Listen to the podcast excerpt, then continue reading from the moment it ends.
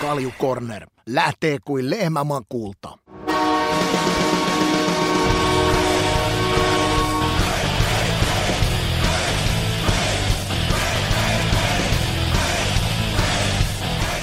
Kalju Cornerin tämän kauden 30. se podcast-historia 49. jakso lähtee käyntiin tästä.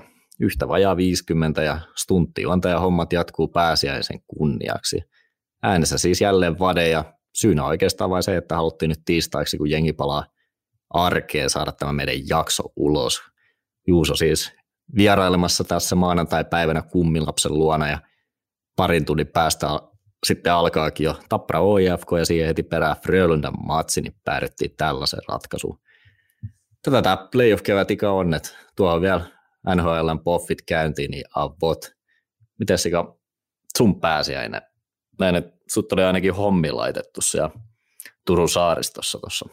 No joo, mä pääsin aitaa leikkaan ja, ja, ja sitten tuli tuommoinen kesä, kesän avaus on se, että pääsee kuntopyörä polkee tuonne ulos, niin se on se merkki, että kesä on tulossa. Et kyllä tässä on taas viikko mennyt hurahtaa ja kaiken näköistä tapahtunut. Ja se oli ihan hyvin, hyvä pointti sulta, että pelataan playoffseja ympäri Eurooppaa ja sitten oven, oven aukasun päässä on myös NHL playoffsit, että on kolme, kolme, kolme, kaksi peliä jäljellä ja sitten sen jälkeen sielläkin rykästää käyntiin. Ja sitten ennen kaikkea tuo maajoukkueen rakentaminenkin alkaa tuolla Jalosella pikkuhiljaa tuossa ole, että ensimmäinen maajoukkue julkaistu ja ensimmäiset harjoituspelit pelataan ensi viikolla ja siitä lähdetään sitten kohti kotikisoja. Että paljon tapahtuu jääkiekosaralla ja hei, Veikkausliikakin lähti käyntiin ja, ja, ja paljon liigassa Englannissa niin pelataan isoja pisteitä tällä hetkellä. Ja mä olin ihan unohtanut noin sun kalenterista, että se on aivan piukas tällä hetkellä. No joo, kivasti joutuu perkaamaan eri sarjoja ja, ja tota noin, eri juttuja, että tota, aika menee kyllä heittämällä ja sitten siihen kylkeen, niin mä päätin kuule äh, Valtte sen, että mä rupean nostelemaan puntteja tässä pikkuhiljaa. Häh, kestääkö sun olkapää mukaan sen? Kestää, kestää. Nyt pakko itse asiassa, muuten mä murenen koko äijä. Ai puntteihin takas. Siinä Takaisin joo, kyllä. Vuosisadan comeback. Pidetään alkuopinnat jotakuinkin lyhyenä, sillä tässä jaksossa ollaan niin sanotusti on the clock, eli koitetaan ennen tämän päivän matseja saada homma purkki. Sen verran mainittako omasta puolesta, että parin päivän päästä pitäisi lähteä Rapakon taakse tuonne Denveriin katsomaan NHL playereita ja mä haluaisin tässä nyt nostaa ison suosituksen kaikille, että ainakin kerran elämässä kannattaa käydä jossain päin Jenkkiä tai Kanadaa näitä karkeloita kokemassa. Että sä voit varmasti myös kompata tätä, että on se, on se kyllä semmoinen kokemus, että ei kannata missata. Joo, tietenkin harmittaa, ettei niitä Montrealin playereita nähty, nähty tota, no, niin minkälainen sirkus siellä on päällä, mutta tota, ihan ykköspaikkoja on mun mielestä ilman muuta on ykköspaikkana ää, Nashville. Ja sitten tietenkin kyllähän Tampa ja Colorado, kun viime vuonna pääsi katsoa, niin sielläkin oli aika hyvät, hyvät, hyvät bileet käynnissä. Et vahva suositus on ehdottomasti.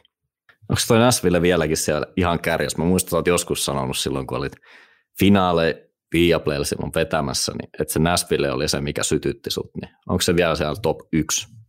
No on varmasti, ja sitten kun mä juttelin niiden aitojen fanien kanssa, jotka runkosarjaakin käy katsomassa, että silloin kun joukkue, joukkue tota noin, niin pelaa niitäkin pelejä, ja siellä on hyvät vastustajat mukana, niin se on ihan uskomaton ilmapiiri, mikä siellä on. Että tota, ne sanoi, että Stanley Cupin finaaleita, mitä silloin pelattiin, niin sieltä puuttuu ainakin puolet niistä paikallisista faneista, koska ne oli kalliilla myynyt, myynyt ne liput, että ne sai niillä hinnoilla lunastettua sit seuraavan vuoden kausikortin. Ai niin, siinä oli tämäkin vielä.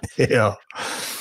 Joo, meillä oli tosiaan viime jaksossa kuuntelijakyselynä Spotifyn puolella, että mikä joukkue on tuleva Suomen mestari tuosta liikan puolelta ja otetaan tässä nyt tietenkin, mitä meidän kuuntelijakunta oli mieltä ja Tampereellehan se mitä suurimmalla todennäköisyydellä teidän mielestä tulee suuntaamaan. Tappara nappasi 45 prosenttia äänistä, Ilves toisena 31 prossaa, eli semmoinen kolme neljästä sanoo, että joko se on Tappara tai Ilves. HFK otti 18,5 prosenttia, pelikanssa sai 6 pinnaa äänistä. Oliko tässä joku yllätys sulle vai menikö se just silleen, kun sä ounastelitkin?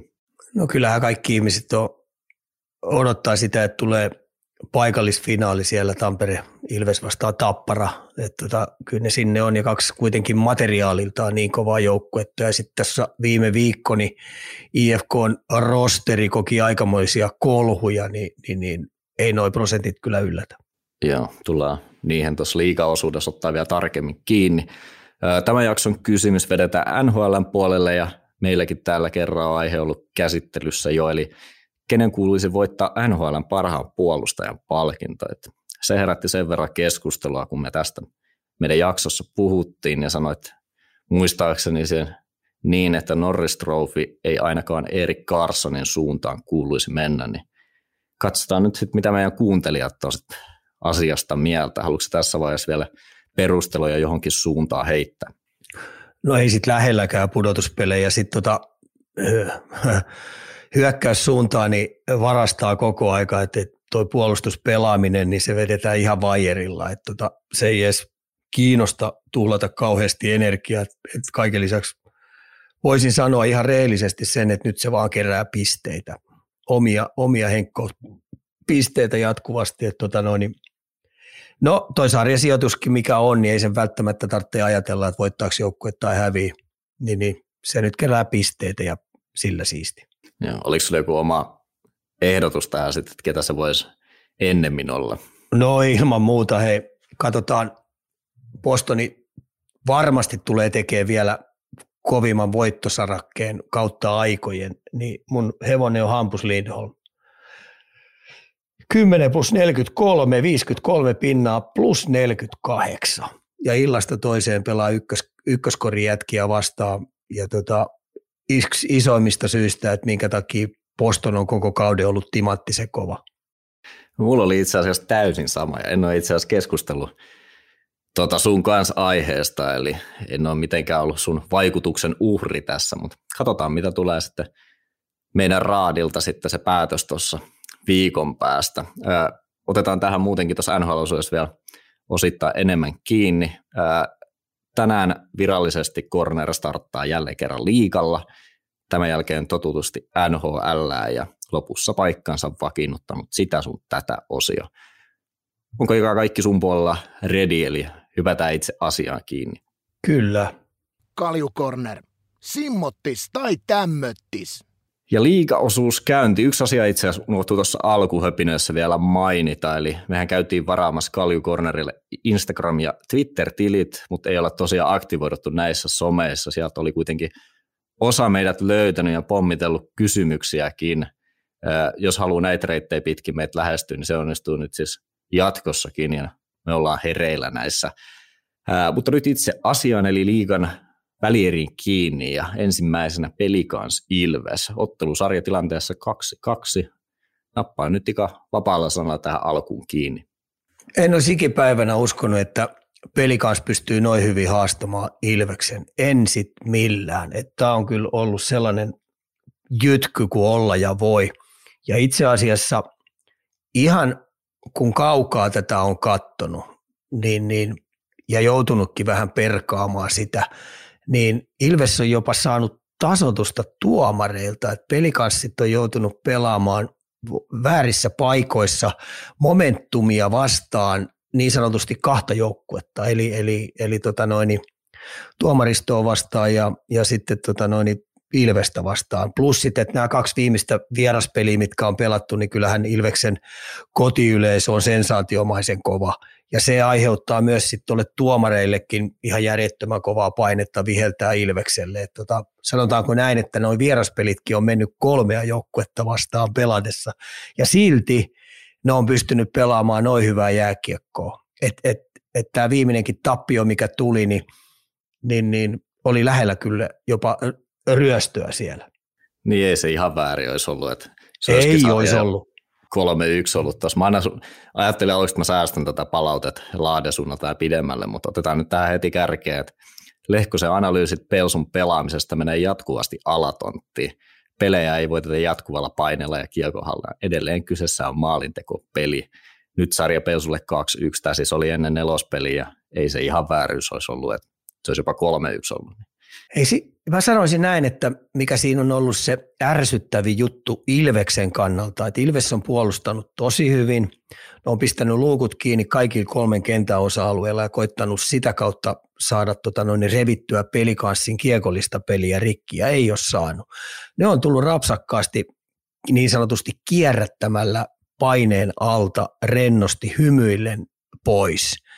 Ja tota, mä heittäisin vielä sellaisen, että Ilveksen kiekollinen peli on mennyt niin araksi, kiitos pelikanssi hyvän kiekollisen pelin, että se on ruvennut jopa menee Ilveksen tietyllä tavalla tunteisiin.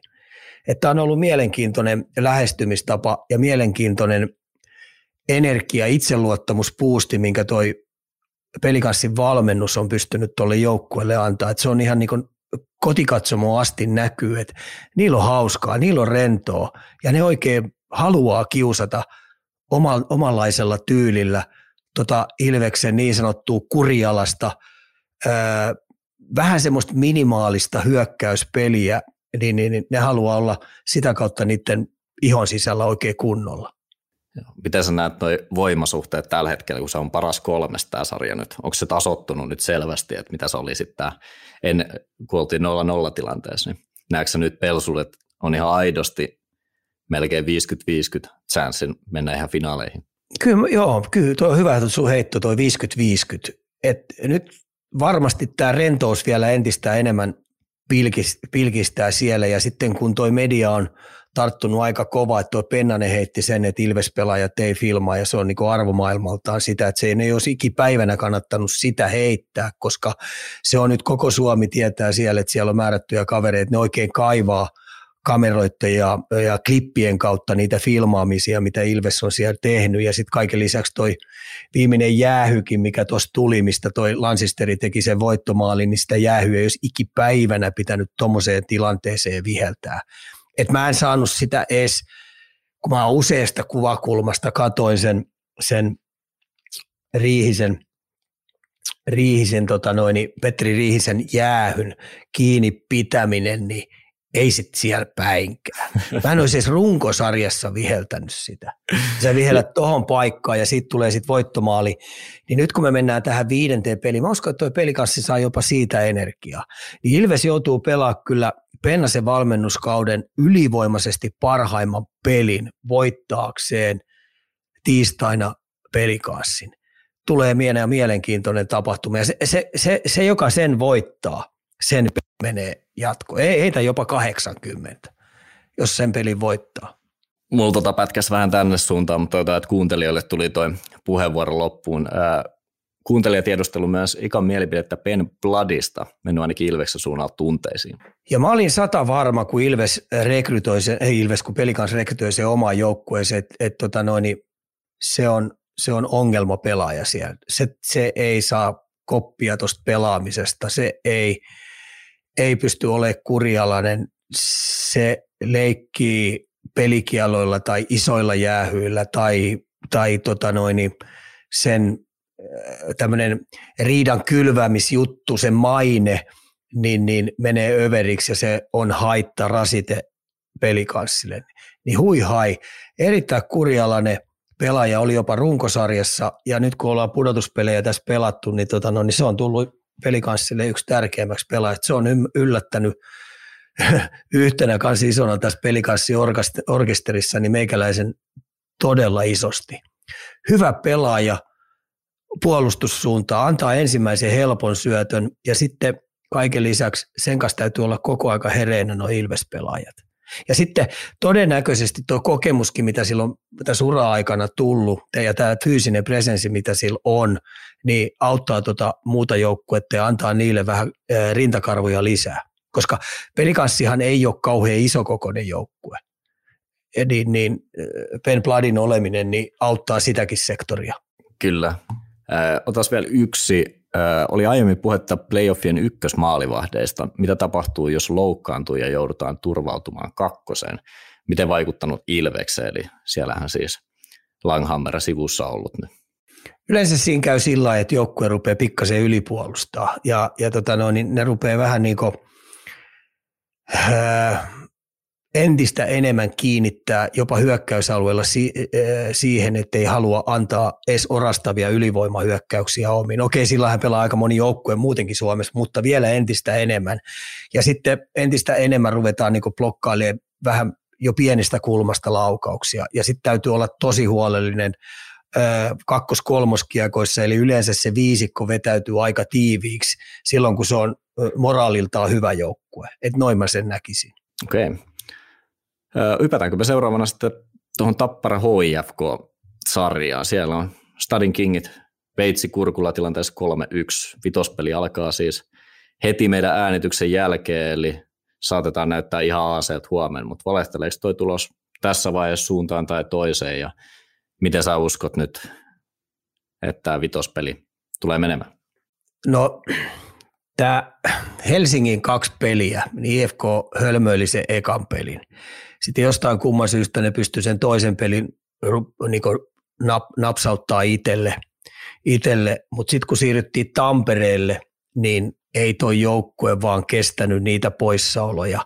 Sitten hevosmiehen uutistoimisto vähän tuolla paukuttaa sitä, että siellä on järjetöntä flunssa-aaltoa, ehkä jopa vähän koronaakin pilkistänyt, vattatautia on tullut ja kun yhtäkkiä pelataankin sellaisessa sapluunassa, että neljästä pelaavasta sentteristä ei ole enää kuin Otto Paajanen jäljellä. Jääske ulkona, Koivistoinen ulkona ja sitten Väänänen vielä lusi niitä pelikieltoja, niin olihan se aika kova tasotus. Ja sitten kun siitä vielä poistat heidän oikeastaan identiteettipuolustajan Ilari Melartin pois, niin ton hetkiselle tapparalle, joka on vii, vuositolkulla hinkannut tota pelitapaa, ja toi rosteri, mikä on sitten Leftsistä lähtien, kun on sekin tullut tuonne sisään, niin ei siinä ollut oikein kahdessa Tampereen pelissä sitten palan hiventäkään IFKlla. Mutta tähän maanantain peliin, niin sieltäpä on palannut, Jääske on palannut, Koivistoinen on virtaa täynnä. Uskalla väittää, että se on nyt huomattavasti parempi kuin tuossa edellisessä pelissä, koska tuommoinen tauti, mikä sillä oli, niin, niin, niin ethän sä heti tuoreimmilla ole. Tämä nyt on välipäivä autto ja tota, no, niin Melarttikin palaa kokoonpanoon, niin mä teen itsestäni ehkä aasin näköisen ja sanon, että IFK voittaa maanantai-pelin. 4-2. Joo, meiltä onkin kyselty, että millä keinoilla Tappara voi voittaa ja ehkä tuohon mä lisäisin, että ootko sä nähnyt sitten IFKlta niitä rakenteita pelissä, mitä sä toivoit ennen sarjaa? Öö, ekas pelissä ja tokas pelissä näki aika pitkälti, mutta siinäkin kärsivällisyys vähän jyskytti vastaan, että ne ei ihan jaksanut koko peliä toimia sillä tavalla. Ja sitten äh, tässä viimeisessä pelissä otetaan seni 19 minuuttia. Ne pysty toteuttaa sitä nihilististä luukut kiinni, mutta sitten muutama vähän pehmeä jäähy ihan ansaitusti otti ja tappara ylivoima, kun on 50 pinnasta tuossa sarjassa, niin ei kauheasti boksissa kannattaisi olla. Niin, niin mä sanoisin, että ne isot aseet on siinä, että sun pitää pystyä pelaamaan kiekollisesti niin varmaa peliä, että sä et anna vastaiskuja. Sitten sun pitää kamppailla niin puhtaasti ja olla niin tyly ja kova, että se on just siinä rajoilla, ettei anna tuomarille mahdollisuutta viheltää jäähyjä. Ja kaikki hyökkäykset, mitkä on sauma ennemmin tai myöhemmin, niin pitäisi vyöryttää maalille. Ja sinne pitäisi saada sellainen rakenne päälle, että tappara ei pääse kiekkoon kanssa niin syöttelemään helppoja syöttöjä ja sitä kautta saa sitten sen kiekohallinnan helposti itselle. Että näissä jatkopeleissä niin pitäisi pystyä, sanotaanko semmoinen hyvä esimerkki jatkopelipelaamisessa on äh, Savinainen – Savinainen on pain in the ass IFK pakelle, niin IFK on hyökkäät pitäisi olla samanlaisia, lähes järjestää jokainen, mitä Savinainen on IFK. No niin, ei muuta kuin katsotaan tiistaina, kun jakso tulee, että miten nämä osuus kohdalle. Ja otetaan tässä vaiheessa cornerin kurinpito Estradelle vielä siltä osin mukaan, kun nyt on noussut tuo filmauskeskustelu yhä enemmän tapetille ja mehän ollaan muutama otteeseenkin napattu siihen kiinni, mutta Miten sä lähtisit pudotuspeleissä näitä liputtamaan pois? Siellä on nyt kuitenkin aika iso teemakin ollut nämä. No sanotaanko, tässä on ollut hyviä ottelusarjoja, hyviä joukkueita on pelannut ja ne on pyrkinyt pelaamaan niillä säännöillä, mitä on annettu, niillä pelimerkeillä, mitkä toi tuomarijärjestelmä on rykässy. Eli lähdetään nyt siitä liikenteeseen, että liiga on hölmöillyt ja mikä on pettänyt kaikista pahiten, niin ensinnäkin kurinpito on pettänyt pahasti. Siellä on vedetty ihan vihkoon. Siellä on annettu sellaisia pelikieltoja ja niin edes poispäin, mitkä ei kuulu, mitkä on aika rasite ollut, mitkä on ottanut tuosta pelaamisesta paljon pois ja sitten vaikeuttanut eli esiintyjen eli kenttäpelaajien toimintaa ihan älyttömästi. Ja sitten filmaaminenhan on, on johdannainen ihan jostain, mistä se on, koska niillä pystyt ratkoa pelejä eikä niihin ole puututtu. Toinen on poikittainen mailla, niin se on ihan yhtä, yksi yhteen, koska taklauksista tulee, tulee vähän kun osuu määrätyssä, niin saattaa lentää pihalle niin, niin se on 5 plus 20 lenttiä, niin poikittaiset mailat on lisääntynyt ihan puhtaasti sen takia, että siitä voi maksimissaan tulla kakkonen, kunhan et pistä poikittaista päähän. Että se kimpoo jostain käsistä ja on se, että sun poikittainen mailla pitää olla huoli. Ja toinen, mikä sitten jatkoakin ajatellen, niin minkä takia virjellään koko aika niissä kaksinkamppailussa poikittaista mailaa, koska ei tarvitse pelätä sitä, että joku pistäisi myllyt pystyyn. Eli sieltä tulisi niinku tappeluita ja vääntöjä niin, niin sen takia tuolla viljellään nyt noita poikittaisia, että ne on niin kendo-otteluita.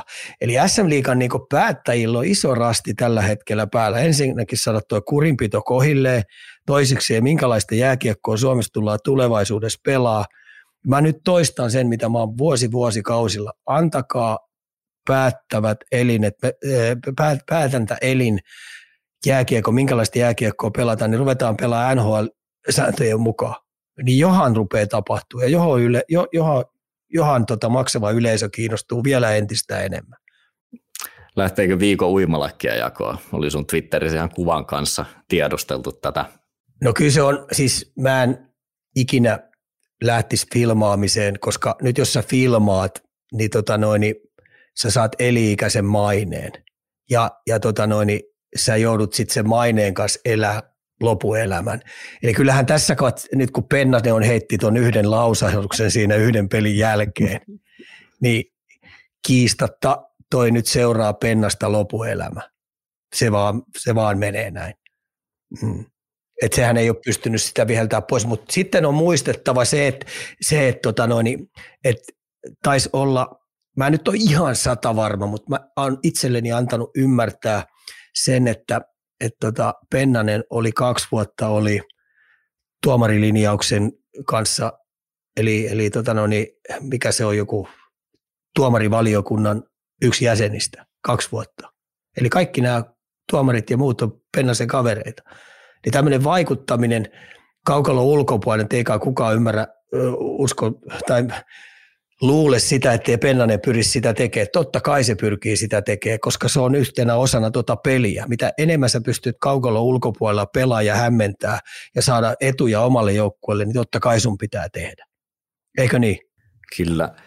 Näkyykö tuota pelaajien, sanotaan, että tässä, pelaaja... on vielä sellainen, tässä on vielä sellainenkin juttu, mä sanon heitä vielä, mä, mä heitän vielä semmoinen, tässä on vielä yksi sellainen, mikä menee, että muistaako kukaan millä tyylillä, sanotaan, että Ilves menee tuosta jatkoon, Muistaako kukaan, millä tyylillä se meni? Ei. Voittajalla on aina oikeat ratkaisut. Aina. Näin Kyllä. se vaan menee. Piti se vielä kysellä tuosta, että näkyykö se pelaajissa sitten, sanotaan pelaaja X nelospelissä ottaa ihan selvän filmauksen, eli tekee tuomarin hölmöksi siinä, niin tuleeko se näkyy tulevissa matseissa, että sen pelaajan otteita seurataan tarkemmin ja niissä tilanteissa ei ehkä vihelletäkään niin herkästi, koska siellä on aikaisemmissa peleissä päässyt vähän niin kuin huijauksella saamaan niitä jäähyjä. Ei pitäisi, koska pelit ei ole koskaan veliä keskenään. Ei pitäisi. Siis ei missään nimessä pitäisi olla. Et jos on kerran tuomarilla mennyt, mutta tota no, niin otan noin tuomaritkin on ihmisiä. Et jos mä olisin päätuomari ja mu- joku kusettaa mua oikein kunnolla, niin mä ilmoittaisin sille, mitä NHLssäkin ilmoittaa, että se on poika ihan turha sun, ihan sama mitä sulle tänään tapahtuu, niin yhtään kakkosta et kyllä tussaa. Mutta Suomessa ei taida on, onnistu sillä tavalla, koska sitten taas tuomarit saa sitten rapaa niistä aika paljon. Kyllä, kyllä. Vedetään tästä näillä puheilla liigaosio paketti ja hyvätään meikä seuraavaksi NHL puolelle. Kaljukorner, höpinää tötteröön. Ja NHL-osio tästä käyntiin, eli luonnollisesti sarjataulukko auki ja perku käyntiin. Otetaan ensimmäisenä itäinen konferenssi. Kaikki neljä joukkuetta playoff-viivan kupeella voittanut viimeiset kaksi ottelua, eli Florida Islanders, Pittsburgh ja Buffalo. Kuka ei ole vielä liputtanut itseään pihalle ja pari matsia jäljellä, eli viimeiselle kierrokselle toi näillä näkymin tulee menemään. Buffalolle se sen prosentin mahdollisuuden viime viikolla annoit, mutta nämä muut kolme joukkuetta edelleen rinta rinnan. Miten sä näet tämän juoksun nyt, kun ollaan taas viikko viisaampia? Kyllä mä sanon, että Pittsburgh tuosta putoo. Jotenkin mulla on siellä, vaikka niillä on toi helppo toi tuossa noin, mutta jotenkin mulla on sellainen, että Florida ei tule ei tuu tuossa hölmöille ja Islanders rapsauttaa kyllä noin kaksi viimeistä peliä kyllä kotiin itsellensä. Et tota, mä en muista, ketä niillä oli vastassa. Muistaakseni Islandersilla oli, kun mä hyppään tuosta katsomaan. Washington ja Montreal. Niinpä. Niin Pittsburgh ei muuten niitä, tai Islanders ei kyllä niitä hölmöille. Entäs Pittsburghillä on kaksi helppoa, niillä taisi olla kanssa. Ja siellä on Chicago ja Columbus. Eli tähän tulee niinku ratkeet tuohon niin, että, että Floridalla on toi Toronto-matsi tuossa, eikö niin? Kyllä, joo, ja tasapisteissähän Pittsburgh ei tule mene jatkoon, koska ne, Kyllä. Se, kyllä se vähän tonne päin tässä näyttäisi kallistuva. Joo, mutta ainahan noi kaikki puhuu sitä, että ei pitäisi koskaan Crosby vastaan pelaa, että sehän nyt viime pelissäkin, mitä sitten tässä 2 plus 2 vai mitä silloin oli. Mm. Aika hyvin, että tota no, niin, aika, aika hyvä statementti sillä, että tota, ei nyt ainakaan luovuteta eikä höydetä pyyhkeäkään, mutta mun villiarvaus on se, että nyt nähdään pitkästä pitkästä aikaa, että Pittsburgh jää tuosta kyydistä pois. Mm, se olisi kyllä sinällään sääli nähdä, koska kyllä tuossa vielä mielellään näkisi Crosbyn pudotuspeleissä on se aina kuitenkin, tai olisi outoa nähdä playoffit ilman Sidney Crosby, koska kyllähän vielä hänen tasonsa ainakin riittäisi niihin matseihin ja varmasti tulisi esiintymään ihan edukseen. Muutenkin tuo joukkue ei ole mikään semmoinen, että ei sen kuuluisi olla siellä. Ei, mutta kyllä niin epätasaisesti on pelannut. Ja mun mielestä määrätyt nuoriso-osasto ei ole pystynyt ottaa soittua kantaakseen, että koko aika on katseet kiinnittynyt siihen, että, että Crospin pitäisi olla kärkiä ja illasta toiseen. Ja sitten varsinkin, kun Malkkiin on pelannut niin epätasaisesti kuin olla ja voi. Mun mielestä yksi isoimpia syitä, että minkä takia noi ei ole kerännyt pinnoja kymmentä tai sanotaan nyt vaikka 16 pistettä enemmän, niin, niin Malkkin on mun mielestä fuskaillut siellä. Vetänyt vähän niin kuin mun mielestä aika laiskaa jääkiekkoa pelien sisällä. Siellä on paljon paljon hyviä pelejä ollut, mutta tuossa tilanteessa, missä tuo Pittsburgh on ollut, niin, niin, niin olisi luullut, että Malkki niin ymmärtää sen, että tota, ei ole nyt vala, varaa kyllä yhtään fuskailla. Ja Buffalolle sulle ei vieläkään varmaan. Ei se riitä, ei se riitä, ei, se, ei, ei, ei vaan riitä, että edelleen siellä on tämä arvomaailma, kun pelataan niin oikein ammattimaisesta 60 minuutin voittavasta jääkiekosta, niin edelleen siellä, siellä täällä koko aika, niin se vaan lipsuu.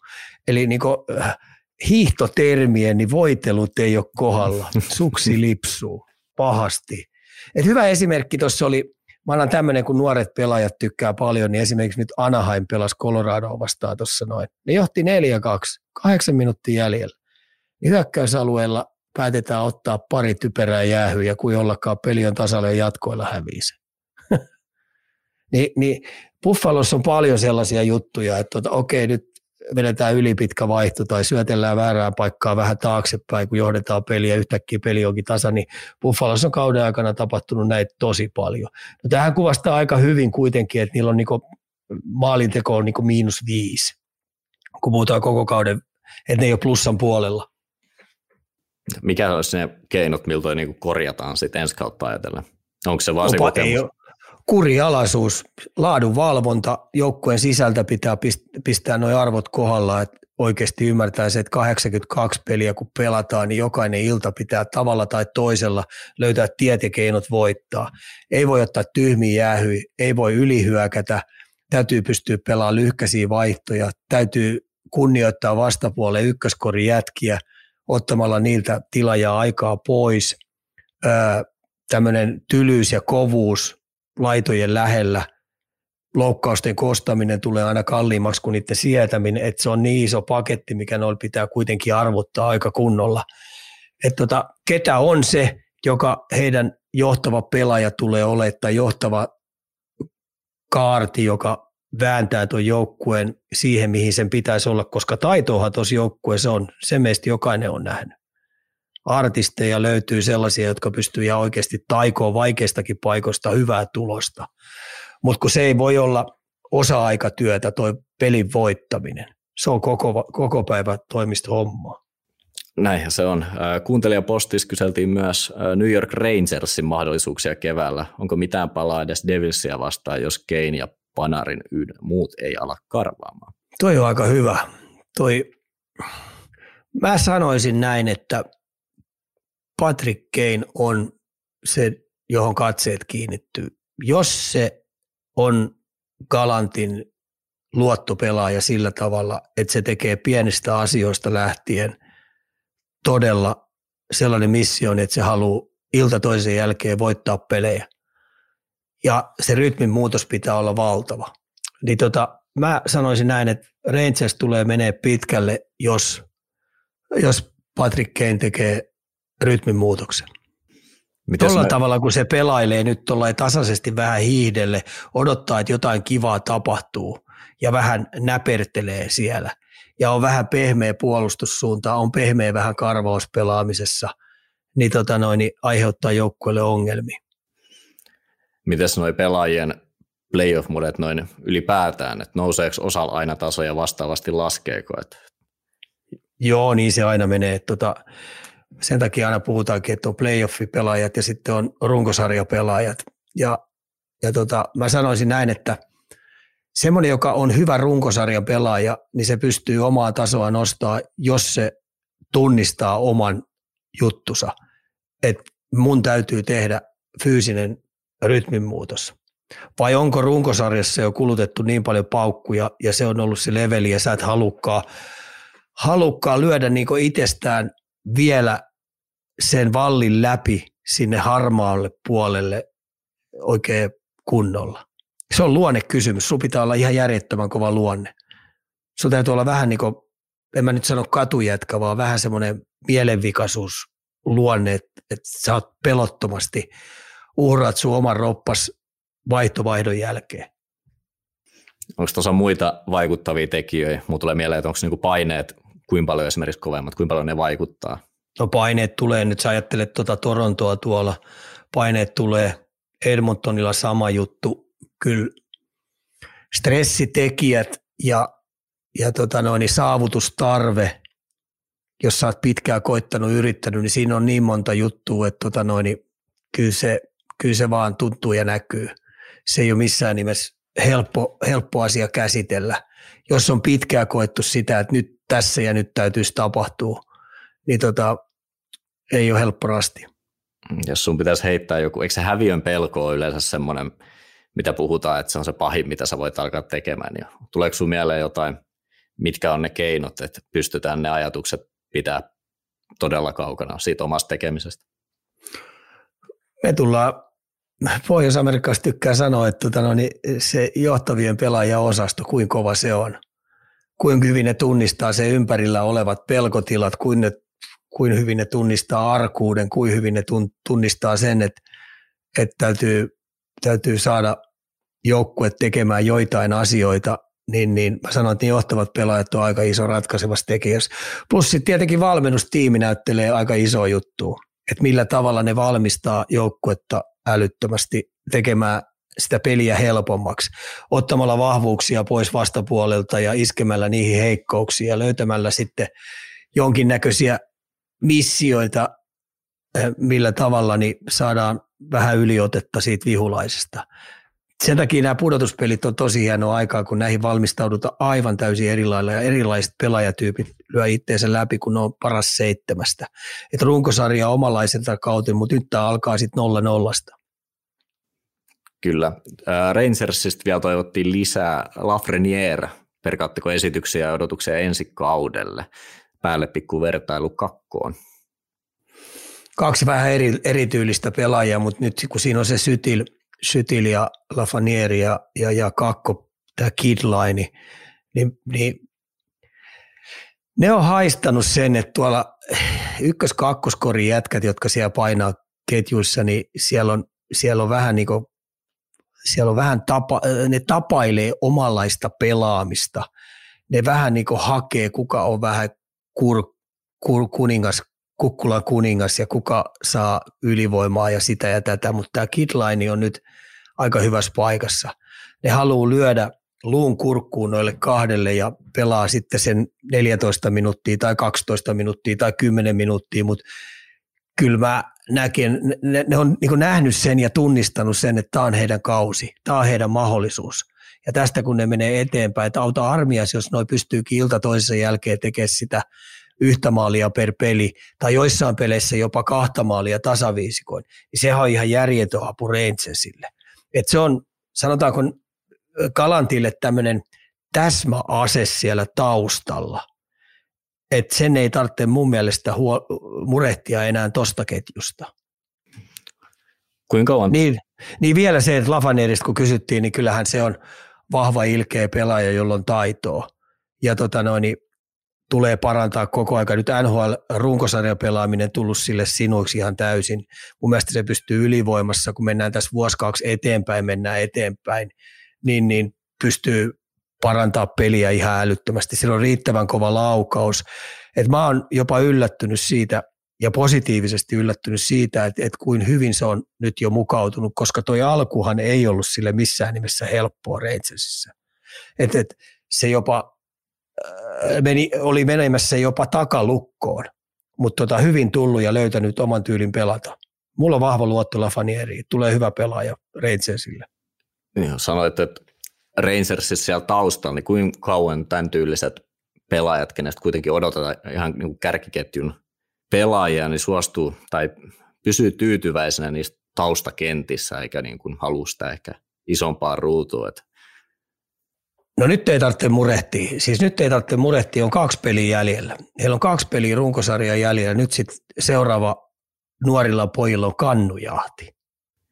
Kyllä. Jokainen ymmärtää sen, että kun kannujahti alkaa, niin se on ihan se ja sama, mikä on tilanne, kuinka paljon pelataan, niin se on tällaisessakin tilanteessa, kun tota, heidän rosteriaan katsoo ylhäältä alaspäin, niin kyllä siellä on hyvää palikkaa siellä ja täällä. Ja nyt tämmöinen kaikki itsekkyys heitetään pois ja ei mietitä sitä yhtään, vaan koitetaan tavoitella sitä kraalin maljaa kaikista, kaikin mahdollisin keinoin, että et sen jahdin jälkeen niin sitten alkaa muut murehtimiset.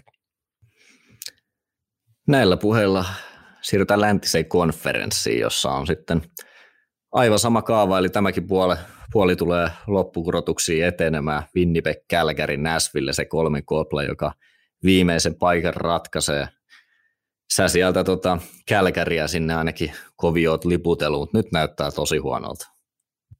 Ei tule millään menee. Et iso ongelma on ollut jatkoajat ja rankkarit. 16 peliä, saanut vain yhden pisteen. Ja siitä sitten, kun ruvetaan miettimään, että minkälainen rosteri, minkälaisia pelaajia tuossa Kälkärissä ollut, niin ei tuo nyt huono joukkue ollut. Ei puolustajien osalta, ei ketjumiesten osastolle. Että on, kun ajatellaan NHL-tason pelaajia, tuossa on ko- yhtä oikeastaan nu- nuorta pelaajaa – ei kovin montaa siinä ole käynyt pyörähtämässä. Eli se on kokenut ammattilaisjoukkue, jossa on myös menestyviä pelaajia aika monta sisällä. Niin onhan tämä nyt sensaatio, että tota noin, niin on jäämässä kokonaan pudotuspelien ulkopuolelle. Ja tietenkin kaikki haluaa kivittää Sutteri, että Sutterin vika, että tota noin, niin ne ei ole pystynyt noita jatkoaikojakin kerää esimerkiksi 16 pelistä nyt vaikka kuusi pinnaa enemmän. Niin, että niillä olisi vain kymmenen, kymmenen jatkoaikatappio tai rankkaritappio, nyt on 16, joka, niin nehän olisi kevyesti tuossa menessäkin kuudella pinnalla ylöspäin. Että tota, maalivahtipeli ei ole onnistunut. Mitä niillä taitaa olla maalin tappioita, taitaa olla sarjassa ylivoimaisesti melkein eniten. Kyllä. Siellä on tota, Calgarylla kaksi peliä jäljellä, Nashville, San Jose, molemmat ihan voitettavissa. Ja Winnipegillä on sitten kolme matsia San Jose, Minnesota ja Colorado. Kolme pistettä riittäisi niillä jatkoon menemiseen varmasti, koska tasapisteessähän ne menee pudotuspeleihin, niin kyllä se on pieni sauma on, mutta se on tosi pieni. Siis todella pieni. Todella pieni. Että kyllähän tämä nyt tämä 2-0 voitto, minkä toi Winnipekki otti edellisellä kierroksella, niin se oli Näsvillestä niin tosi iso voitto. Ja musta se näytti jopa siltä, että tota, se oli yhtenäinen. Tietenkin Hellepakki oli kyllä tosi hyvä maalissa, että se on sanottava. Mutta niin oli Saroskin toisella puolella. Joo, Näsville olisi noussut tasapisteisiin voitolla. Oli iso peli, oli. Siellä oli ihan playoff menninen henki, henki siinä pelissä ja tota noin, Kanadan TV-työskentelijät oli ihan mehuissa, että mikä fiilis siellä katsomus oli. Että oli, näkyy ihan selvästi, että oli pudotuspelimoodi hallissa päällä. Ja jos toi Boston on varmastikin se idän kuumi joukkue, niin mikä on sitten lännestä? Kyllä mä tykkään Vegasin nihilistisestä pelistä. Et harmi, harmi, että nyt toi White Cloud loukkaantui sieltä puolustuksesta, että se on kuitenkin mun, mun silmissä oli hyvä tasainen puolustaja ja tuommoisen korvaaminen ei ole niin helppoa. Stone olisi sieltä tulossa, niin, niin kyllä Vegasin voittaminen ottelusarjassa ottaa niiltä neljä voittoa, niin sun täytyy olla kyllä aika kärsivällinen ja pitää pystyä vastaamaan siihen pelityyliin, siihen pelitapaan, mitä Vegas pelaa. Eli kun ne puolustaa noin hyvin ja ne hyökkää kurialaisesti, niin tähän Vegasin ylivoima ja alivoima taitaa olla yhteisesti niin NHL huonoja, jos lasketaan prosentit yhteen. niin siitä huolimatta niin on kerännyt 107 pistettä, melkein 50 voittoa. Tai 50 voittoa varmaan tuleekin, kun ei oman kumman tuosta voittaa mites toi Edmonton, niin se on kuitenkin 12 viime matsia, 11 voittoa. Ihan järjettömän kova suoritus. Ja mähän tykkään niiden pelaamisesta tällä hetkellä, että McKinnon on, McKinnon kun McDavid on ottanut joukkueen kyllä tämmöisen moraalisen vartioinnin ja pelitapa esimerkki, mikä hän haluaa olla molempiin suuntiin, niin silloin selvä missioni päällä. Okei, onhan se tehnyt nyt yli 150 pinnaa, niin, niin se on myös aikamoinen suoritus, mutta tota, mä näen, että tota, kysymysmerkkinä tulee maalivahtipeli. Niin on vähän Vegasillakin kyllä, mutta tota, odotellaan miten käy, mutta paineet on kovat ja saavutustarve tänä vuonna on ihan tapissa. Ne halu, ja ne tietää sen, että heillä on hyvä joukkue. Puolustukseenkin, kun tuli toi Matias, Mattias Ekholm tuli sinne, niin se oli iso apu niille. Joo, siellä on fanit ainakin ollut ihan innoissaan hänen esityksistään. Meiltä on myös kuuntelija kysynyt, kun nostitkin vähän McDavidia tuossa, että jos Edmonton voittaa Lord Stanley, niin voidaanko nostaa tuonne kaikkien aikojen parhaaksi jääkiekkoilijaksi keskustelun mukaan jo? Voidaan, kyllä. Siis jo nyt puhutaan kyllä yhden aikakauden, aikakauden niin parhaimmasta pelaajasta. Että tota, ei siitä päästä niin yli eikä ympäri. Et, et niin viihdebisneksenäkin, kun ajatellaan tuota runkosarjaa, kun pelataan 82 peliä, niin kyllä sitä vastaan on vaikea pelata. Sitten me tullaan aina tämmöiseen, kun tämä joukkuepeli, niin, niin, niin millä tavalla toi on jo pystynyt rakentaa tuolle näille superyksilöille niin sitä muutakin joukkuetta, mutta tällä hetkellä mä oon kyllä tyytyväinen. Siellä on Edmontonissa on, on niin tosi hyviä pelaajia paljon. Ja näyttäisi, että se on niin kolmos neloskentänkin jätkät on tällä hetkellä sitoutunut tuohon sitoutunut tuohon joukkueen toimintaan. Että jos mä ajattelen, kun mä rupean tästä pudottaa esimerkiksi Evander Keini, tulee olemaan niille äärimmäisen tärkeä kaveri, kunhan se ei vaan hölmöille.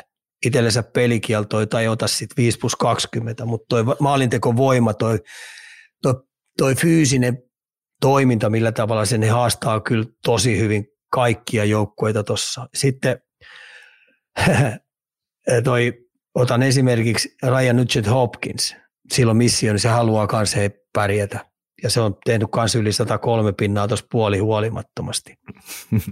ja, ja tota, Jack Hyman. siellä löytyy. Eli sitten kun me ajatellaan täältä taustalla on Fogelia, on, on tota Bjugstadia, Bjugstadin tuleminen tuolta oli ihan tietoinen hankinta. Se on kuitenkin 17 maalia tehnyt ja plus 13. Niin, tota noin, niin kyllä täällä Jamamotosta lähtien niin on aikamoista seppää. Et ehkä pakistoon puolustukseen ei saisi näitä niin sanottuja heidän isoja peliminuutilla pelaavia sotureita, niin ei saisi loukkaantua. Ja sitten tietenkin tuo maalivahtiosasto, mutta pelaa hyvää lätkää. Kiva nähdä nyt, kun ne tällä viikolla pelaa vielä vieraissa, niin pelaa tota Colorado vastaan. Taidat muuten olla paikan päällä. Ootko? Mm-mm, taidan olla itse asiassa, kyllä. Joo, se Teo arvioi, skauttaa kyllä, niin sieltä. Kyllä, siellä on. En edes muistanut, en tiennyt ketä vastassa oli. Yhden kotipeli kerkeä ennen playoffeja nähdä. No, se on just se. McDavid. Kuin tärkeä hyvä formi on ennen playoffia alkuun. että Coloradohan voitti viime vuonna yhden pelin runkosarjan viimeisestä seitsemästä matsista, mikä sinällä on aika outoa. Että playereissa taisi tulla yhteensä se neljä tappio. Mä en näe sillä iso juttu, että tota, jos sulla on kokenut joukkue, ne tietää sen, että mitä edessä on.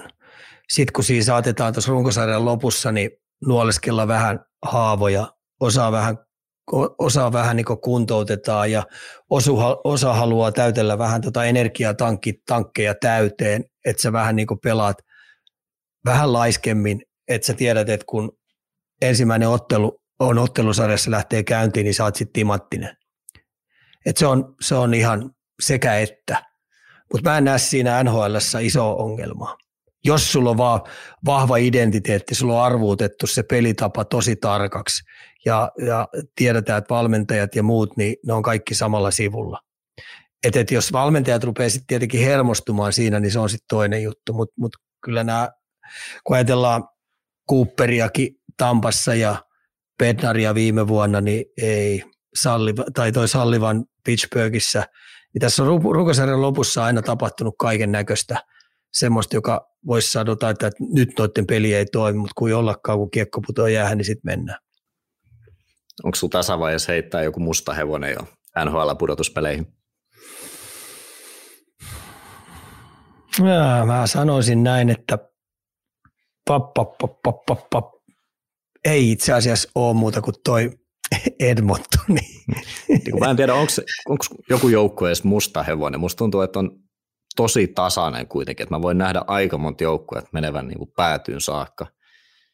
Että täällä ei ehkä ihan samanlaista ole, että tamperelaiset saa 75 pinnaa äänestä, niin en usko, että NHLn puolella ihan samalla tavalla menee. Että kyllä siellä... Eiku, jos me ajatellaan nyt tuota Torontoa, Toronto on ollut ekalla kierroksella aina, aina pihalle, niin Tampalla nyt näyttäisi, että siellä olisi taas vähän niin kuin loukkaantumisongelmia. Niin voisiko se olla että se periaatteessa se musta hevonen onkin tuolla idän puolella onkin toi Toronto, jos se selvittää tuon Tampan tosta.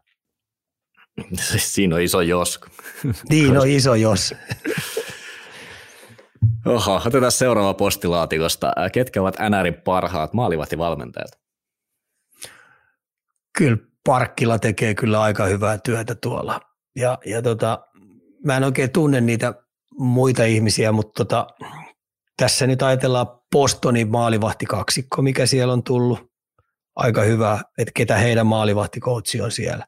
Sitten jo vuosi vuosikausia niin on ollut Vasilevski kärjessä tuo noin. Tämä on vähän semmoinen ala, missä mäkin opin koko aika lisää kun mä nyt olen tuon Rämön kanssa saanut noissa studioissa olla, niin se kertoo mulle, että me mun valmennus ollaan aina haluttu poistaa ja ulkoistaa toi, että tulee seppä, joka ottaa. Mutta kyllähän Parkkila tekee tosi hyvää jälkeä tuolla.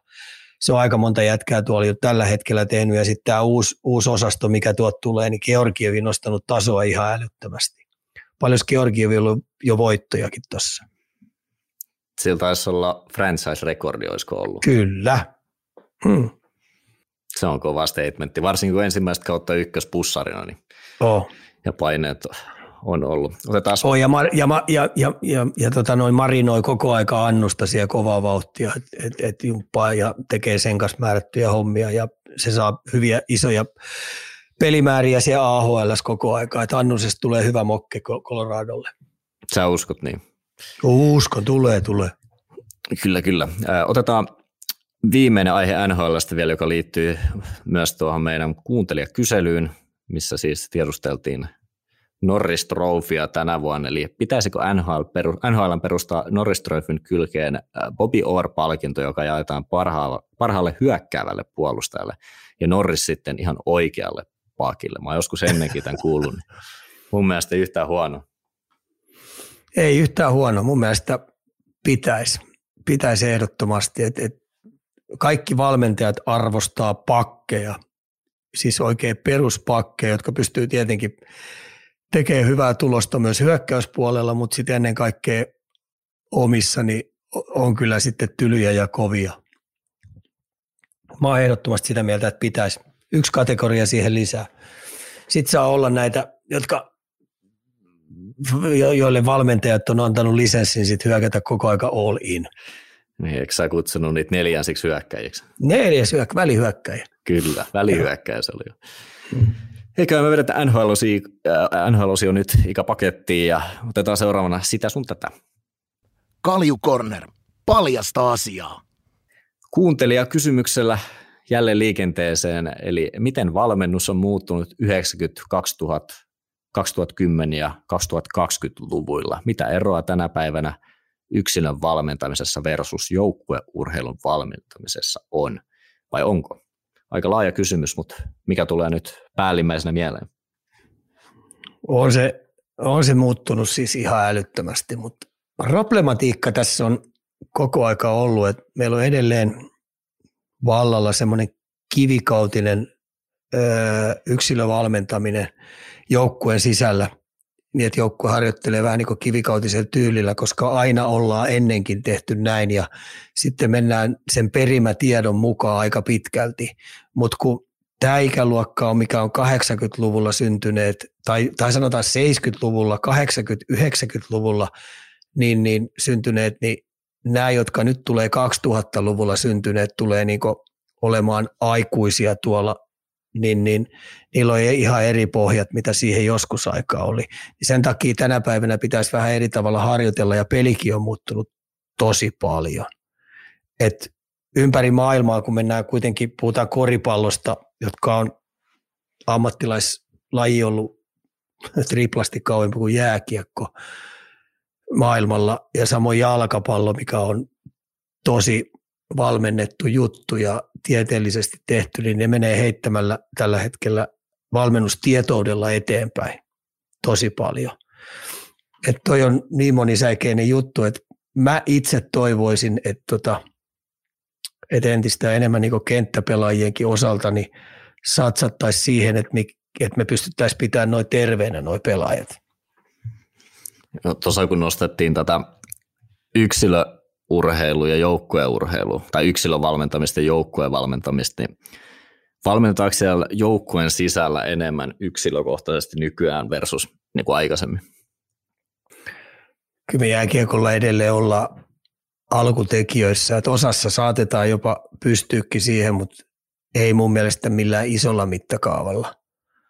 Jos mä ajattelen, miten jalkapallossa, mennään nyt tuohon arsenaaliin, niin siellä on kaikki pelit ja vehkeet ja on kyllä. Tai sitten kun me mennään NBA-korikseen, niin siellä on jokaisella jätkällä oma fysiikkavalmentaja ja oma taitovalmentaja. Ja sitten on vielä henkisen puolen valmentaja. Ja sitten on vielä kokkikin, joka perkaa ruuan. Vähän on, tosi, vähän on tosi kateellinen siihen, siihen, että kun me ollaan Rämön kanssa tuossa juteltu nyt pari lähetystä tuossa ja sitten yksi pitkä iltakin vietettiin tuossa, niin mä sanoin, että mä oon tosi kateellinen jääkiekko maalivahdeille, kun on saanut ihan pienestä pitäen eh, nyansseista lähtien ja miten tekniikat käydään tosi tarkasti läpi jalkaterän asennosta, käsien asennosta, olkapään asennosta, niin, niin, niin kaikki ne liike, liikejutut niin käydään tosi tarkkaan läpi, niin oletko kuullut, että jääkiekkoille tehtäisiin, tai siis kenttäpelaajille jääkiekossa tehtäisiin samalla lailla. Et jos mä ajattelen tuossa, mistä ihmisten, kun meillä oli lä- lähetys esimerkiksi, niin kun puhutaan detailsista, puhutaan pienistä asioista, puhutaan yksityiskohdista, niin, niin Puljuha esimerkiksi antaa tasetusta, tasotusta niin monesta jutusta, mitä hänen kanssaan ei ole nuorena pelaajana käyty läpi, eikä myöskään aikuisiässä käyty läpi. Et antaa tosi paljon tasotusta ja sitten kun se on saanut vähän liihotella siellä sun täällä. Mutta tämmöisellä yksilövalmennuksella, mikä keskittyy pienten asioiden oikealla tavalla tekemiseen, niin niitä pitäisi entistä enemmän pystyä käyttämään hyväkseen. Mutta mistä niitä tietäjiä ja valmentajia löytyy, se on sitten toinen kysymys. Joo, mun piti nostaa tuohon Jenkkifutis vielä, siellähän on joka pelipaikalla kolme valmentajaa. On, ja sä ajattelet, kun mä puhun nyt esimerkiksi yleisluistelutaitavuudesta, jossa sulla on ää, mailla mukana, niin me tullaan ihan peliasennosta lähtee, mikä se oikeanlainen on. Niin, niin, ja kaareluistelulähdöt, takaperin, kään, takaperiluistelusta käännös etuperiluisteluun, niin nämähän on teknisesti viety äärimmäisen tarkaksi esimerkiksi taitoluistelussa. Olisiko tota seurois ihan mahdoton ajatella, vaikka että olisi yksi valmentaja, joka olisi monessakin joukkueessa vaikka erikoistunut sentterien valmentamiseen tai laitureiden tai pakkien. Pitäisi olla. Kukkosen Lassen kanssa kerran yksi ilta juteltiin. Mä sanoin, että Lasse, hyvä. Voisitko sä olla kärkiäijä, että pistetään pakkikoulu pystyyn, missä otetaan maajoukkueen ikäluokan 20 poikaa tuohon rivelle ja ruvetaan pitää niille viikonloppuleirejä, että käydään peruspuolustajan juttuja läpi ihan rauhassa. Että niitä pitäisi entistä enemmän. Tuo on tosi hyvä idea. Samoin sentteripelaamisesta, niin, niin, niin ihan oikeasti pitäisi vuosi, vuositasolla käydä tosi huolella läpi, mikä on sentteripelaamista on. Samoin kun me puhutaan maalin tekemisestä, maalin teon tehokkuudesta, niin tuo Pohjois-Amerikassa on ihan älyttömästi niitä hetkiä, jotka osaa opettaa, miten maaleja tehdään ja miten ammutaan näillä uusilla mailoilla. Meillä on Suomessa tällä hetkellä yksi, yksi sellainen firma, mihin mä luotan. Eli tota, se sulla, mikä se on, Best Chat, niin, niin niillä on kyllä tosi hyvin tietotaitoa siitä, että miten se kuti lähtee paremmin ja miten sitä rupeataan kehittämään, että oikeasti sä saat laadukkaan rannelaukauksen. Kyllä. Sitten täällä on valmentajista, kun puhutaan, niin tiedusteltu sun top kolme tämänhetkiset suomalaiset lätkän päävalmentajat. Ketä sä laittaisit sinne? No kyllä tämä aika helposti menee tietenkin eh, Jalosen Jukka tietenkin kärjessä. Kyllähän nuo meritit on sellaiset, että ei niitä tule kukaan koskaan suomalainen valmentaja nuijimaan, kun puhutaan maajoukkojen valmennuksesta – ja sitten tämä perinne, minkä se on jättänyt, minkä osa ihmisestä on ymmärtänyt sen kyllä tosi väärin. Tuolla on päärätty päämediakin höpöttelee ihan omia juttuja, että ne ei ole ihan oikein tarkalla tiedossa, että mikä se, mikä se systeemi, se tapa, millä nyt pelataan, mutta tota, se on toinen juttu.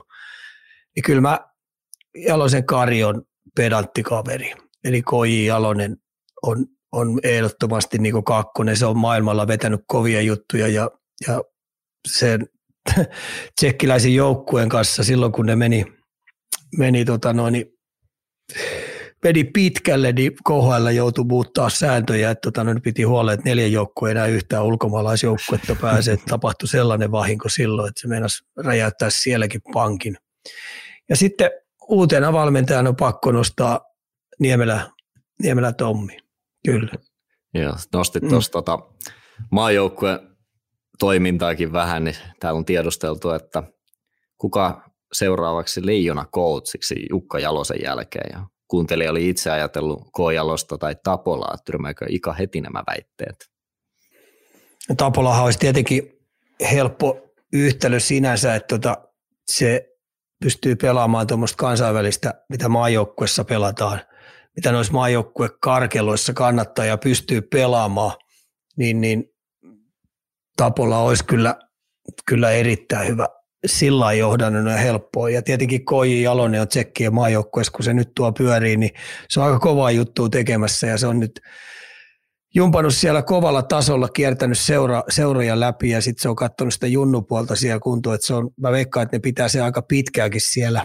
Mutta heti kun se vapautuu, niin se olisi yksi hyvä vaihtoehto. Mutta ei tuo Tapolla yhtään huono vaihtoehto tuohon jatku, jatkumoon. Ja se on nyt muistettava, että tässä tapahtuu nyt sitten sukupolven vaihdos meidän maajoukkuessa. Että meidän maajoukkueen keski-ikä oli, olisiko ollut 31.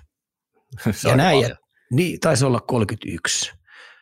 voi olla, että oli jopa 32, niin, tota noin, niin nämä kisat ja sen jälkeen alkaa aika radikaalinen sukupolven vaihdos, koska osa noista meidän kokeneista jätkistä on tuonut sen taloon, mitä oli annettavissa. Ja, ja, ja tota, näiden kisojen jälkeen niin tapahtuu aikamoinen vaihdos. Tuleeko se vaikeuttaa paljon siihen, sen valmentajan rooliin? Ketä siihen sitten hyppää? No kyllä, jos, kyllähän nämä kaikki nämä, kun tuossa on kuitenkin Pennasta sitten ja on, on Niemelää ja nämä, jotka tuossa on pitkään ollut kuitenkin ihan hyvissä, hyvissä kantimissa ja hapeissa ja saanut valmentaa hyviä, hyviä seurajoukkueita, niin kyllä niillä on aika hyvin nuo kaikki pelaajat tiedossa. Ja sitten tietenkin nyt on muistettava, että tuolla on uusi sukupolvi myös NHLssäkin. Noita meidän 25, 26, 27 siihen 30 kupeeseen oleviin jätkiin, niin niitäkin aina vuositasolla niin tulee vapautuu hyvin ja kyllä nekin aika innokkaasti on tulossa sitten kisoihin saalistaa sitä mestaruutta. Kyllä. Otetaan viime jaksosta jatkokysymystä. Ika sanoi, että 15-vuotiaana pitäisi olla agentti. Entä jos perhe on vähävarainen ja agenttiin ei ole varaa? Pelurilla kyllä potentiaali, mutta kun ei agenttia ole, niin muualle vaikeaa myydä itseään onko mä ymmärtänyt väärin, että eihän agentti maksa mitään, eikö se niistä? Ei maksa mitään. Päinvastoin, jos hyvä agentti löytyy, niin se maksaa monenkertaisesti takaisin. Kymmenkertaisestikin saattaa maksaa, koska jos hyvä sellainen firma löytyy, joka oikeasti pitää, pitää tota noin, siitä pelaajasta huolta, niin että vanhemmat saa olla vaan vanhempia, isä ja äiti, niin, tota noin, niin eh, siitä on tosi iso apu. Ja sitten kun siinä on kuitenkin matkan varrella joutuu sitä ihmissuuden verkostoa ja sitten sitä verkostoa, sitä pelaajapolkuun rakentaa, niin kyllä sillä on valtava iso merkitys. Se ei maksa kyllä mitään, mutta sen kanssa kannattaa olla tosi huolellinen. Ja sitten, että kun löytyisi sille pelaajalle sitten vielä sellainen, sellainen veijari, sellainen firma, joka oikeasti niin välittää siitä ja pyrkii myös vähän niin kasvattaa sitä siinä sivussa ja antaa niin elämääkin varten hyviä askelmerkkejä, että sehän ei lopu se ystävyyssuhde, kun niistä tulee se agentin kanssa, niin sehän ei lopu siihen, kun pelaaja lopettaa uransa, vaan se kyllä jatkuu sitten melkein tappiin asti. Mm, agenttipalkkiot, eikö ne tuu siis palkkapussista sitten, kun alkaa tienaa, pelaaja alkaa tienaamaan niin sanotusti. Just niin. Ja siihen on sitten, en mä tiedä, onko ne jotkut viralliset prossatkin on, mutta joku prosenttimäärät niissä on ja ne on aina erikseen sitten sovittu. Kyllä. Seuraavana taas tärkeää aihetta, eli kuinka paljon vanhemmilta vaaditaan sitoutumista urheiluun, esimerkiksi jääkiekon osalta? Pitäisi entistä enemmän, että et varsinkin tärkeät vuodet, tärkeät vuodet, no teidän kanssa me ollaan painettu ihan vaippaijasta asti, että et, et sitten kun tekin tulitte siihen yläasteen ysille, yläasteen ysi, lukio eka, niin sitten se on vähän niin kuin bye bye että sittenhän jo rupeaa olemaan omat jutut, omat piirit, mutta siihen asti niin kyllä vanhempien on pakko olla myös siinä matkalla innostavina mukana ja antaa niille työkaluja ja antaa ja mahdollistaa puitteet ja olosuhteet. Et mä suosittelen sitä matkaa nauttien ja suosittelen niin, ettei säästetä kustannuksista, koska sitten se jossain vaiheessa loppuu että ei tarvitse enää miettiä sitäkään ollenkaan. Että se on oikeastaan se matka, niin jos mä sanon se, mikä kalliiksi tulee, mutta toisaalta ei tule kalliiksi, päinvastoin siitä nauttii, niin se on oikeastaan kymmenen, kymmenestä siihen viiteen vuoteen. Et sanotaan yksi olympiadi on sellainen, joka käy kukkarolle kalliiksi ja ajan, ajankäytön kanssa niin kannattaa olla siinä kyljessä mukana niin kauan kuin ne antaa olla. Tähän liittyen oli toinenkin, eli hienoin hetki kautta asia juniorivalmennuksessa pelin ulkopuolelta. Itsellä useampi vuosi junnu koutsasta takana ja parhaat kautta liikuttavimmat asiat tapahtuu kulisseissa. Ne on myös ainakin itsellä ne asiat, mitkä lopulta muistaa eri joukkueista, eikä maalit ja voitot. Parhaimpia vuosia, mitä mä oon coachina viettänyt, kun mulla on ollut C-junnu joukkueita. C-junnu, eli just tämä yläasteen ysi, ja siinä on tietenkin kasiluokkalaisiakin mukana niin ne on sellaisia, missä pystyy vaikuttaa tosi paljon ja silloin sä pystyt niinku ohjaamaan, no on ne aikaisemmatkin vuodet, pystyt antaa niille tosi hyviä työkaluja, pystyt jumppaamaan niiden kanssa vaikka taivaan maan välillä mitä tahansa, kunhan vaan otat sen vastuun sillä tavalla, kun se pitää olla, kun se vastuu on tosi iso. Niin, niin mä annan nyt pari esimerkkiä. Parhaimpia tuloksia ollaan saatu sillä, yksi E-junnu joukkue, mentiin niiden kanssa muuten finaaleihin, Jokereille hävittiin, Jokereille oli liian hyvä, pari yksilö oli, ettei me saatu niitä kuria ollenkaan. Niin tota, me tehtiin sellainen, sellainen tota noin, ja kauden alussa sellainen päätös, että tota, me satsataan koulun käyntiin. Jokainen pelaaja teki keskiarvotavoitteet luku, lukuaineesta ja niistä piti pitää kiinni. Ja jos ne lipsu, niin luokanvalvoilla oli lisenssi soittaa mulle ja mä otin sitten viikoksi ne kokonaan jääurheilusta pois. Kovin montaa pelaajaa ei ollut viikkoa pois. Taisi olla yksi-kaksi kertaa pois. Mutta se oli ylivoimaisesti ihan superhieno kausi, koska tota noin, ne pelaajat oppi sitä kautta keskittymään, niillä oli tavoitteita kentän ulkopuolella ja se oli kunnia-asia. Ja nyt sitten jälkeenpäin, kun me tehtiin sitten kaiken näköistä muutakin, mikä oli kaukalon ulkopuolella, niin oli kiva niistä kasvua aika hyviä mallikansalaisia, että siellä on lakimiehiä, siellä on lääkäreitä ja siellä on yksityisyrittäjiä, siellä on melkein joka jätkä, niin on tosi hyvä ja sitten niistä siitä joukkueesta tuli tosi tiivis ja se verkosto, mikä niille kasvo, niin on niin tiivis, että ne auttoi toinen toisiaan koko ajan. Ja mä näkisin, että sillä koulunkäynnillä oli tosi iso juttu. Plus sitten tietenkin me, mä ilmoitin vanhemmille kesällä, että, tota, että tota, me, reenataan, me reenataan aamusta iltaan täällä melkein läpi koko kesän, niin oli mun näpeissä aika pitkä, että me nautittiin siitä kesäajasta ja tehtiin niistä urheilijoita ja sitten taas talviaikana me keskittyi aika pitkälti, keskityttiin itse peliin ja sitten koulunkäyntiin. Mutta ne oli tosi hienoa aikaa. Ja sitten meillä on ollut toinen, mulla on tehty tämmöistä esiintymisjuttua, että pojat joutu tekemään, ei sen kauden, vaan toisen jengin kanssa, se ei joudu kauden, oli, jokainen joutui tekemään runoja, jokainen joutui esiintymään, tai siis meillä oli niitä ihan älyttömästi, että tota, nämä kaukalon ulkopuoliset jutut, niin kyllä, kyllä niiden kanssa saa paljon hyviä aikaa. Mutta ne on ollut tosiaan niin mulle niitä parhaimpia muistoja, parhaimpia juttuja. Sitten kun niihin jotenkin kiintyy niihin junnuihin niin paljon, niin on tosi makeeta ollut seurata niiden jatkumoa koko aika, että miten ne on sitten urheilussa pärjännyt ja miten ne on sitten siviilipuolessa pärjännyt. Ja mä joskus aikoinaan silloin sai hyvän rapalan jostain kirjasta, että tota, joku huippuvalmentaja sanoi, että tota, sä voit voittaa pelejä, pelejä, pelejä, mutta jos sä hävit sen tärkeimmän taistelun, eli susta tulee huono aviomies, niin sä oot hävinnyt. Tuo esiintyminen oli semmoinen, mikä mulla ensimmäisenä särähti korvaan, koska se ei ole asia, mitä kovin usein pystyy harjoittelemaan myöskään Mutta tuolla jääkiekko, sä tiedät, tuolla jääkiekkoyhteisössä pystyy, että kun mm. se joudut yksin esiintymään koko joukkueelle, tekee jonkun esitelmän tai lukee jonkun oman tekemän runon esimerkiksi, tai esimerkiksi laulaa, tai sitten esimerkiksi me varastettiin, kun mulla on näyttelijäkavereita ollut paljon, niin mä varastin kaiken näköisiä juttuja niiden, niiden tota noin, koulutusjutuista, niin, niin me käytettiin niitä kanssa aika paljon hyväksi.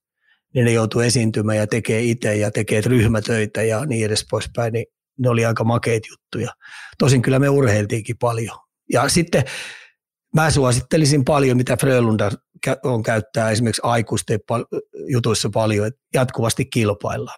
Kaikki harjoituksiin pystyy sisällyttää kaiken näköisiä kilpailuita, niin nuoriso tykkää kilpailla. Kyllä. Mä haluaisin vielä ottaa tuohon vanhempien sitoutumiseen kiinni, kun mä katsoin pari jaksoa Verstappenin dokumentti, ja se osuisi aika hyvin tähän, että mikä se niin eliittitasolla se vanhempien sitoutuminen sitten on. Maxi isähän siis oli entinen formulakuski ja oikeastaan siinä dokumentissa tulee ääriesimerkki, mitä se sitten voi olla. Että joka viikonloppu tämä Josh Verstappen kuljetti siis pakettiautolla poikansa ja tätä kartingautoa se 800 kilsaa eka toiseen suuntaan, jos oli sitten testit tai kisat ja sitten viikonlopun päätteeksi kotiin toinen 800 kilsaa, niin on se aika raju sitten siellä eliittitasolla se määrä ensinnäkin tunteja ja sitten vielä rahallinen panos, mitä siinä joutuu tekemään, varsinkin tuossa lajissa, mutta onhan se lätkäkin aika kallista, kallista puuhaa ja aikaa siihen saa menemään, kun niitä reenejäkin alkaa olla se siinä 15 vuoden iässä määrä, että se on melkein joka päivä sitten duunista, kun vanhempana joudut niitä roudailemaan niitä muksuja. Oli se, se, mulla oli monen ryhmän kanssa sillä että mä annoin aina pelaajille kotiläksyjä. Niin, niin se on yksi, mitä esimerkiksi musiikista mä varastin, että tota, ei susta voi tulla huippumusiikkiin työt, että se koulussa tapahtuva musiikkiopetus, niin se ei ole se juttu, vaan musiikkiopettajat antaa sulle kotiläksyjä, niin ne sitouttaa ne vanhemmat siihen, että ne kotiläksyt tulee aina tehtyä että se muuten tasoja nousee ylöspäin. Niitä on vaan jumpattava ja tehtävä, niin, niin sen takia sitouttakaa valmentajat niitä vanhempia, että kun te annatte urheilustakin kotiläksyjä, niin ne tulee tehtyä. Ja mä painotan tätä, että toi koulun käynti on yksi semmoinen iso juttu, kun puhutaan nuorista, niin siellä oppii keskittymään ja siellä oppii tavoitteelliseksi, että, nekin pitää hoitaa. Ja se ei ole pelaamisesta eikä noista jutuista pois. Joo, mä haluaisin tässä myös ottaa sen, että missä vaiheessa näet, että menee se raja, että varsinkin kun eliittitasolla tässä nyt käytiinkin jo läpi, niin se on aika paljon, mitä se nuorikin joutuu siinä, tai juniori joutuu uhraamaan, jos voi heittomerkeissä käyttää, niin missä menee se raja, että vanhempana sä patistat omaa muksuaan versus se, että sä käytännössä tuet häntä et eikö se lähde kuitenkin siitä juniorista, että miten sä tunnistat sen, että nyt menee yli tai nyt on liian vähän, että nyt tarvii lisää puskea vaan sinne apuja? Sitä mä en koskaan pelkäisi, että meneekö yli. yli. Mä en niin sitä pelkää. Et se, se, se, täytyy olla tarkkana, ettei ne riko itteensä.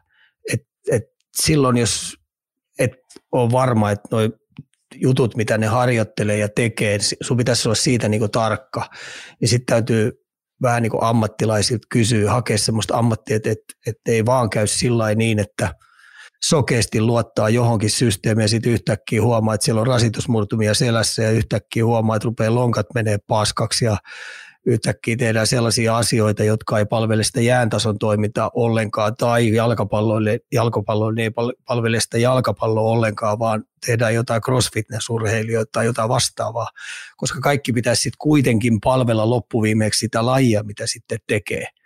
Et monipuolisuudesta aina puhutaan, mutta sitten, että tehdäänkö niitä oikeita asioita, että se pystyy olemaan juuri siinä intohimossaan, mikä se on valinnut siitä lajissa, niin niin, niin se saa parhaat mahdolliset työkalut, koska ei kannata mitään turhaakaan tehdä. Ja lapsi, joka tulee, saa intohimo johonkin, niin, niin siitähän tulee utelias. Ja sitä uteliaisuutta pitäisi koko aika kuitenkin pystyä ruokkimaan. Ja musiikissahan tämä on ihan itsestään selvää, että joku pimputtaa pianoa 10 tuntia päivässä tai soittaa kitaraa tai viulua 10 tuntia päivässä, on ihan normaalia, kukaan ei pidä kahelina sitä – että päinvastoin on aina tehty ja noin siihen musiikkiin valmistaudutaankin, mutta sitten kun urheilija nuori rupeaa innostuu, niin, tota, niin sitä ruvetaan melkein jarruttamaan, niin mä en koskaan pelkäisi sitä, että meneekö överiksi. Ainoa on se, että pystyisi olemaan sen verran tuntosarvet hereillä, ettei se tee sellaisia asioita, jotka rikkoo sen. Mutta niinhän se on vissiin jokaisessa taiteen muodossakin. Mm. Näin. Mistä sä tunnistat nämä muksut, jo, joilla sitten tulee nämä intohimon kohteet? Onko se ihan höröllä korvat siellä kuuntelee niitä lapsia vai ettei se mene siihen patistamiseksi, niin kuin, että se onkin vaikka vanhemman unelma, että meidän muksusta tulee nyt pianisti konserttitaloon esimerkkinä siis. Tämähän on Suomessa yksi iso ongelma. Mä heitän sellaisen näin, että, että, että, että meidän, ne jotka on aina vähän niin kuin, ei ole niin innokkaita, on vähän niin kuin jäljessä koko aika. Niin kun me ollaan niin tasapäistetty koko aika, niin me koitetaan niistä pitää ihan älyttömästi huolta ja annetaan niille koko aika ekstraa. Mutta kukaan ei ole huolissaan meidän kärkijätkistä. Puhutaan kärkiurheilijoista. Että tota, mitäs jos ne kärkijätkätkin, me ruvettaisiin oikeasti välittää niistä ihan älyttömästi ja annetaan niille koko aika sitä ekstraa, ekstraa, ekstraa, koska ne haluaa. Päinvastoin ne jätetään aika yksin tonne ne ei saa minkäännäköistä niin isompaa, kukaan ei ole niistä huolissaan. Et mä entistä enemmän rupesin olemaan tuossa tossa niistä, jotka hurahtaa siihen kilpailuun, niin, jotka hurahtaa, että ne haluaa olla todella hyviä pelureita tai urheilijoita, niin ottaisin paljon isompaa koppia niistä. Ja sitten kyllä, kyllä se häntä tuo, tulee siellä sitten perässä. Mutta entistä enemmän kuin tämä Suomi on jotenkin ihmeellisesti tässä urheilussa, niin me otetaan niille ja annetaan ekstraa ja niitä koitetaan saada sitten pidettyä mukana. En mä tiedä, johtuuko se siitä, että seura ei halua yhtään maksavaa asiakasta menettää, että sen takia mm. niistä, niiden kanssa jumpataan niin samperisti. Mutta tässä on sivussa koko ajan unohtunut se kärki. Kärki on unohtunut. Toi on hyvä pointti. Otetaan vielä muutamat kysymykset tähän loppuun. Eli maaliviivatekniikka. Kun kerta tämä älykiekko tuli, olisiko voitu heti kehittää jokin maaliviivatekniikka, että tuomari tai joku huone saa tiedon, kun kiekko käy maalissa. Eli vähän sama kuin futiksen puolesta, pitäisikö lätkäs ottaa käyttöön tämä, että, että menikö se nyt maali yli vai ei. Että useastihan näkee, että se jää jonnekin sinne varusteiden alle ja sitten ei pystytä tätä varmuutta sanomaan, näetkö että tälle olisi käyttöä vai onko tämä vanha systeemi hyvä? Ei, kyllä, kyllähän jos kerran tuo tekniikka on tuolla tasolla, niin kyllä se pitäisi olla itsestäänselvyys, että on käytössä. Että tota, mua hymyilyttää nämä älykiekkojutut, että siellä puhutaan jostain momentumista, momentumkäyrä tai kuka luistelee kuinka lujaa tai kuka ampuu kuin lujaa tai, tai kenellä on kilometrejä luistelussa, niin mitä hito hyötyy niistä on? Miksei siellä ole niin kuin, että kuka kentällinen saa luotua maalinpaikkoja, kuka kentällinen luo jotain. Sitten kun puhutaan murtavista syötöistä tai puhutaan taklausten vastaanottamisesta tai sellaisia, tiedätkö syöttökombinaatioita, mitä pystyy laskemaan, kun puhutaan kiekollisesta suoritusvarmuuksesta, miksei niitä tuoda sinne esille ihan tietoisesti niin pelien aikanakin harhasyötöt tai tällaista, kun antaa harhasyöttöjä ja niin edes poispäin, niin sitä dataa sieltä pitäisi pystyä tuomaan, koska tällä hetkellä on käynyt monessa, kun toi älykiekko on siellä, niin ne ei palvele valmentajia pätkääkään. Ja itse asiassa se olisi mahdollistakin tehdä sillä tavalla, että niillä olisi koko aika saman tien välittömästi käytössä erien jälkeenkin olisi valmentaja, mutta kun sieltä ei saa yhtään sellaista tietoa sen älykiekon kautta, mikä hyödyttäisi valmentajia ja sen takia joukkueet on joutunut palkkaamaan itselle tilastoajia, jotka, jotka tota noin, tuo sitten heille sitä tarpeellista tietoa.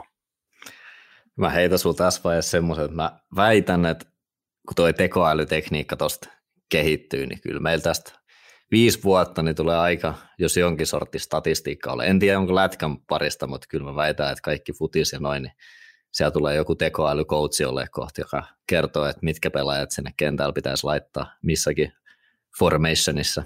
Kyllä mä sen tiedän, että tuolla on NHL sellaisia joukkueita, jotka käyttää, käyttää dataa ihan älyttömästi, että mitä pelaajat tekee siellä, ja ne saa just, just eikä melkein oikeellista tietoa perattua vuositasolta eteenpäin.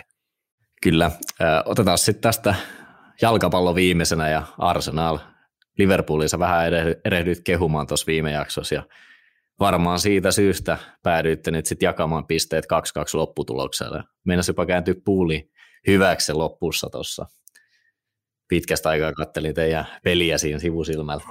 Kauhea munkki kävi, että saatiin se yksi piste ihan oikeasti. Siinä niin kyllä rupesi niin pahasti lumipallo pyörimään ihan väärään suuntaan, se efekti tuli.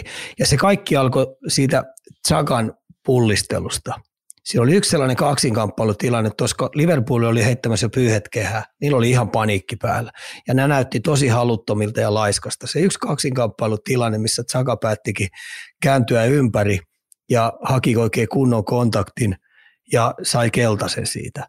Niin eihän siitä kovin montaa minuuttia mennyt, kun niillä oli aikamoinen tunnekuohu koko Liverpoolin joukkueella päällä ja tinttasi sen kahteen yhteen. Niin sen jälkeen se oli paniikiomasta, kun Zagan olisi pitänyt jo tuossa vaiheessa, kun nyt ollaan Anfieldilla, niin ihan kylmän viileesti walk away, kävele, älä edes puutu mihinkään, niin se olisi vielä entistä enemmän mennyt kyllä hei Liverpoolin tunteisiin. Ja niin siinä puhuttiin mun mielestä sellaisesta momentumista. Mä katsoin sen sohvalle ja mä ajattelin, että jessus, nyt muuten alkaa huono, huono periodi meillä.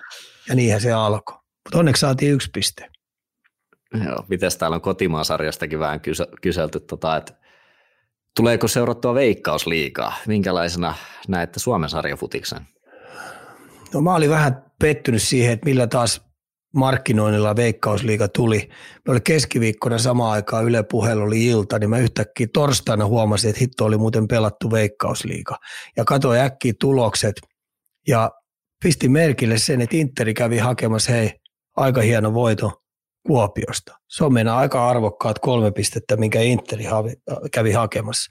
Eli vissi täytyy olla kyllä hei aika jämäkkä koutsi. Ja tietenkin klubi ei antanut sitten kyllä Hongalle kyllä mitään mahdollisuutta, että kaksi omppu. Että se oli mulle niinku semmoinen toinen vähän pettymys tulos. Että mä olisin odottanut, että paikallispelissä niin Honka pystyy pistämään tiukemmin kampoihin. Eli Veikkausliigakin tulee siellä seurattua. Tulee ja varmaan tulee ja nyt mä tietenkin tota Interia haluan ilman muuta päästä katsoa paikan päältä, että, että mitä se Forsseli saa siellä, että saa sen pelaamaan kurjallasta jalkapalloa. Saas nähdä.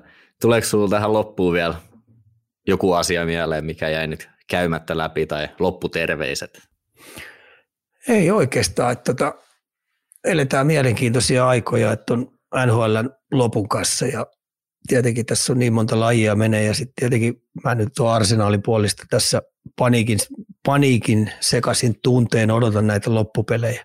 Ei tule helppo mennä ole nuori joukkue, niin näyttää koko aika, että ne ei ymmärrä sitä, että mitä voittaminen vaatii. Montas tota matsia teillä on jäljellä nyt? Täytyykö tässä jäädä ihan katsomassa vielä se? se ei se monta ole. No siinä on City kerran ja vieraissa. Eli sieltä, jos saisi tasurin revitty, niin sitten voisi olla lähellä, mutta tuossa käy kuule vielä sillä niin, että se saattaa olla se ratkaiseva peli. Joo, kahdeksan matsia jäljellä. Joo, kahdeksan, niitä on. Cityllä taisi olla yhdeksän. Kyllä, joo. Ja te olette kuuden pisteen karkumatkalla. Niin, no, kyllä. Eipä siinä, vedetään tässä vaiheessa jakso pakettiin ja katsotaan, seuraava viikolla pitäisikin tulla sitten jo vähän NHLn playoff-ennakkoa. Niin. Joo, ja sen vielä voi sanoa, että mä en vielä luovuta tuosta IFKsta, että mulla on sellainen kutina, että nyt tämä tulee tiistaina ulos, niin maanantaina tuo ottelusarja kaventuu kolmeen kahteen. Sä tuplasit vielä sun steikin tähän loppuun. Nyt Joo, kyllä. Vielä Eipä mitään. Kiitos jälleen kerran. Ensi viikko. Kiitos.